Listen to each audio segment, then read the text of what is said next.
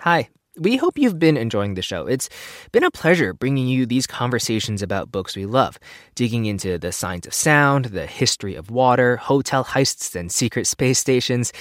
Sometimes we get asked what the best way is to support new shows like this one. It's really easy and would mean so much to us. Just take a minute and go to npr.org/donate to give to your local NPR station. And thanks. Hi, it's NPR's Book of the Day. I'm Andrew Limbong. Today, we're going to hear about two books, both finalists for this year's National Book Award for Fiction. They're both novels, yes, but they're both rooted in very real and at times very brutal histories. In a bit, author Laird Hunt talks about his book, Zorrie, about a woman who lives through the Great Depression and then World War II. There's a stretch where she works in a factory, painting the faces of clocks and watches using radium a radioactive substance that finds its way into her body. But first, Robert Jones Jr.'s book, The Prophets, is about enslaved black queer people in America.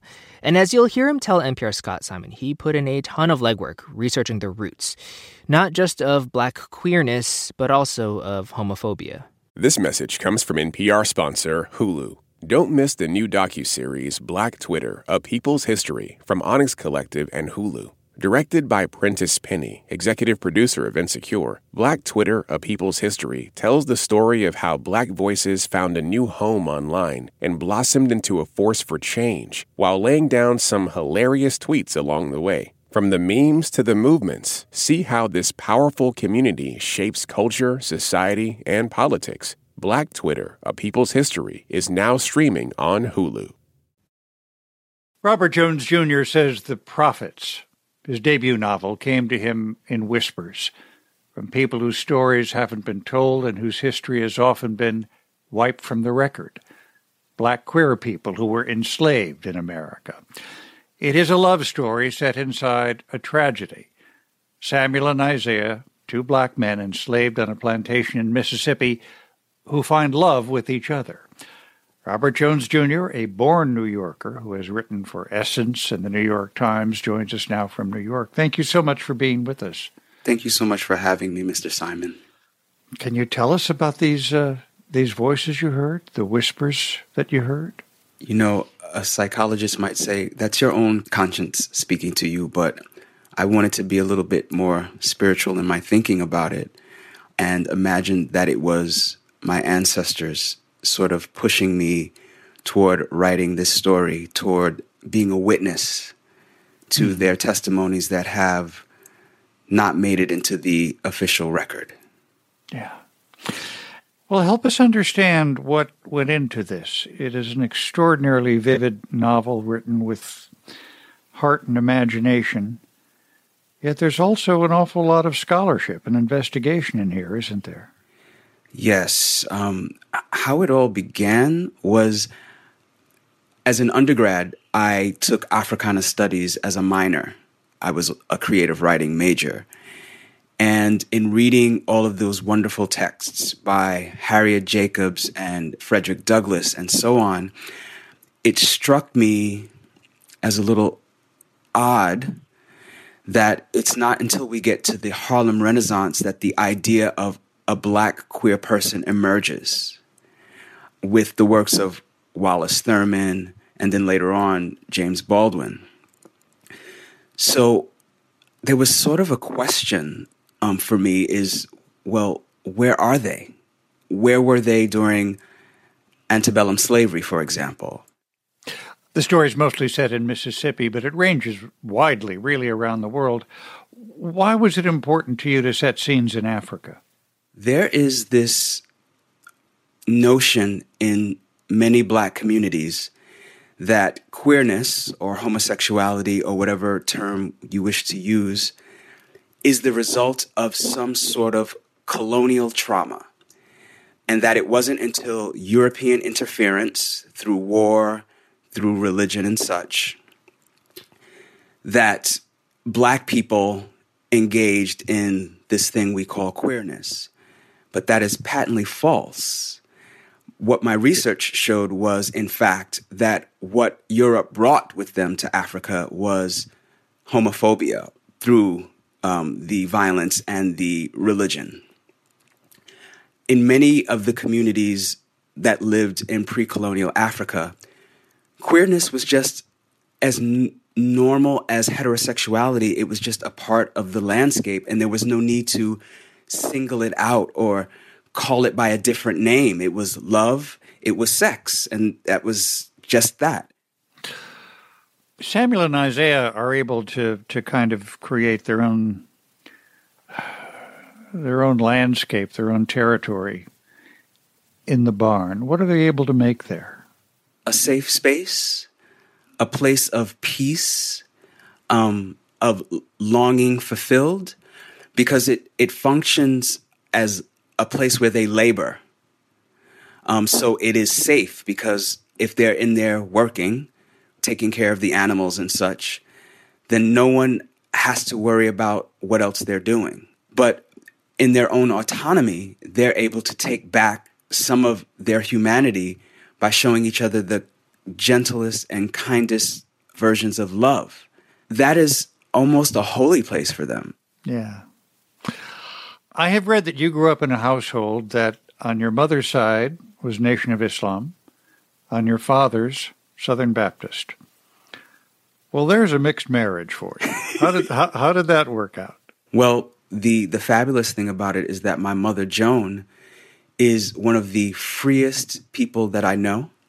She outright rejected both. You know, I realized that I was queer at a qu- quite a young age. I was about 4. And because my mother had already taken the bumps and the bruises from the family for her claiming her own autonomy, I had a path that I could walk down to reject both of those things and claim my own. I bet seeing all that sharpened your gifts as a writer in many ways, sharpened your powers of observation and empathy and identification. That may be true. Um, that, along with the fact that um, I always loved reading. My dad gave me my first comic book at the age of four, and that was it. It was a Wonder Woman comic book, and I am the hugest Wonder Woman fan in the world. um, and her character in particular was one that um, was about love and peace and um, humanity, and and maybe some of that rubbed off on me because I would then rewrite the stories and put myself in them as Wonder Woman's sidekick, and so I that's where my love of reading and writing kind of emerged. The prophets really dazzles, but you come back to the realization that, um, like any great force of nature, love finds a way. It's really important that in the midst of sorrow, the greatest art is conceived. I think about the enslaved people on the plantation who were forced to pick cotton or chop cane or pull indigo or whatever it was. And the melodies and the harmonies they created out of that pain, which to outsiders it looked like, oh, look, they're having a great time. And it's no, they're, they're giving their sorrow a voice. Because otherwise, that machete that they're using to chop that cane may come across your throat. They're doing this to prevent themselves from degrading themselves like you have degraded yourself by putting them in this position. So it was very important for the core of this book to be hope and love. Robert Jones Jr., his highly acclaimed debut novel, The Prophets. Thank you so much for being with us. Thank you so much for having me. This was a joy.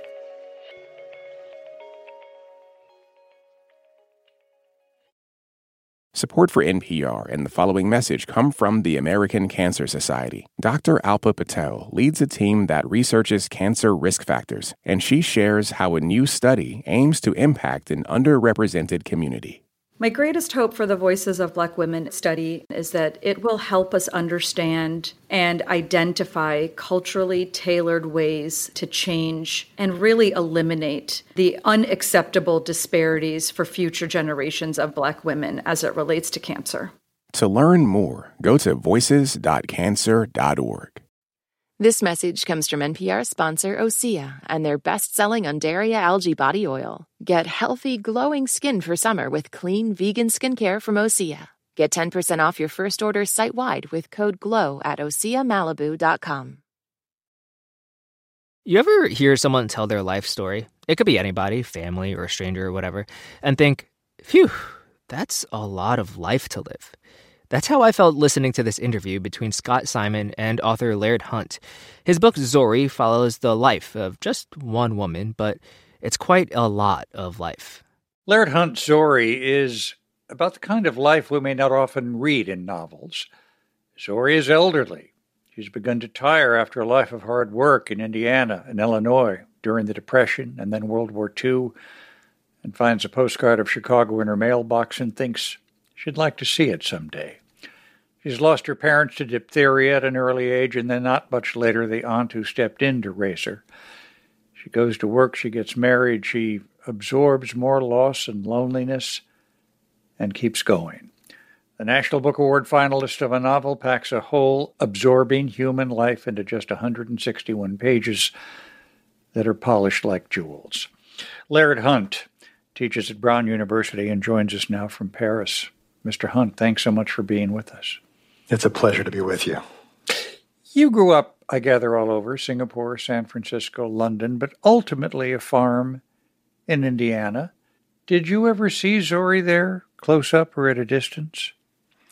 I sort of feel like Zorrie was all over that rural Indiana landscape. Um, when I was living there in the, the 1980s at my grandmother's farm, just the two of us on this, this central Indiana farm, um, the landscape really was dominated, um, made exciting by these older women um, in the community, um, older farm women, um, retired teachers, fierce, smart, decent people. Um, that's how I experienced that world and that landscape. Yeah. I want to give people an idea of your extremely rich narrative. Let's just begin at the beginning of the book and something as simple as a hoe in the ground and uh, and what it sets off in Zorrie. Zorrie Underwood had been known throughout the county as a hard worker for more than 50 years. So it troubled her when finally the hoe started slipping from her hands, the paring knife from her fingers, the breath in shallow bursts from her lungs, and smack dab in the middle of the day, she had to lie down. At first, she carried out this previously unthinkable obligation on the worn leather of the daybed in the front room with her jaw set, hands pressed tight against her side, staring up at the end of a long crack that ran the length of the ceiling, or at the flecks of blue light thrown onto the legs of the dining room table by the stained glass jay that hung in the south window. When after several minutes of this she felt her breath slowing and the blood flowing back out through her veins, she would ease herself up, shake her head, and resume whatever activity had been interrupted. Tell us about the time she spends in the uh, in the clock factory. She she finds a real sense of, of oneness with with friends, uh, Janie and Marie painting radium numbers on clocks, which just would not happen these days. Let's put it that way.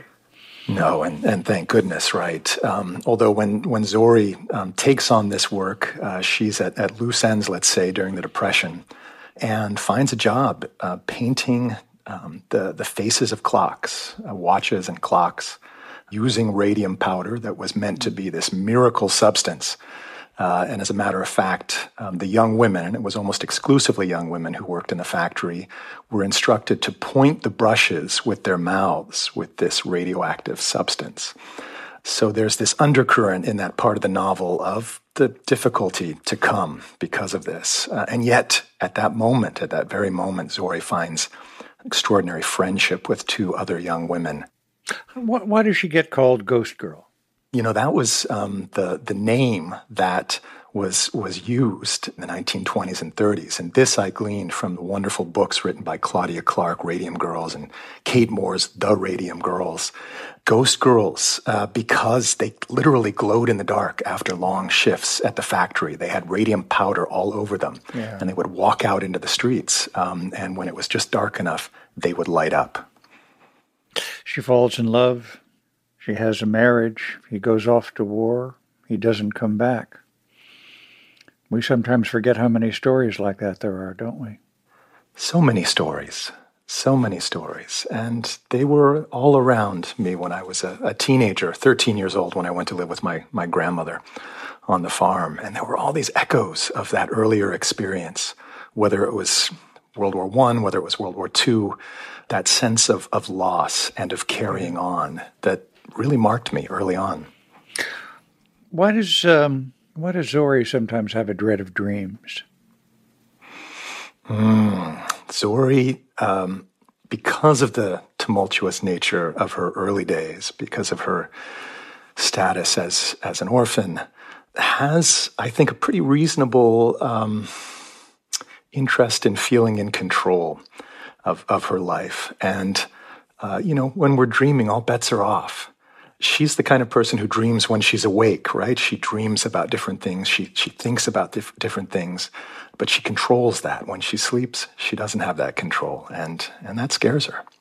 Do you think we pass people every day who might be as compelling as Zorrie, who's at the center of this novel? I've been convinced of that since I started writing. I mean, it has always seemed to me that no matter where you are, walking down the street, you see someone and there's this extraordinary life walking by you. We know nothing about it. It may not be a loud life, maybe not a trumpet life, but it's a rich life. You can bet on that. Laird Hunt, his National Book Award nominated novel, Zorrie. Thank you so much for being with us. It's been such a pleasure, Scott. Thank you. And that's it for this week on NPR's Book of the Day. Let us know what you think. You can write to us at bookoftheday at npr.org. I'm Andrew Limbong. The podcast is produced by Kelly Wessinger and edited by Megan Sullivan and Taylor Burney. Petra Mayer is our founding editor. The show elements this week were produced and edited by Courtney Dorning, Elena Burnett, T. Parvaz, Hafsa Fatima, Ravenna Koenig, Samantha Balaban, Hadil Al Salchi, Michael Radcliffe, Jan Stewart, and Martha Ann Overland. Beth Donovan is our managing editor. Thanks for listening, and remember, visit donate.npr.org to support your local NPR station today.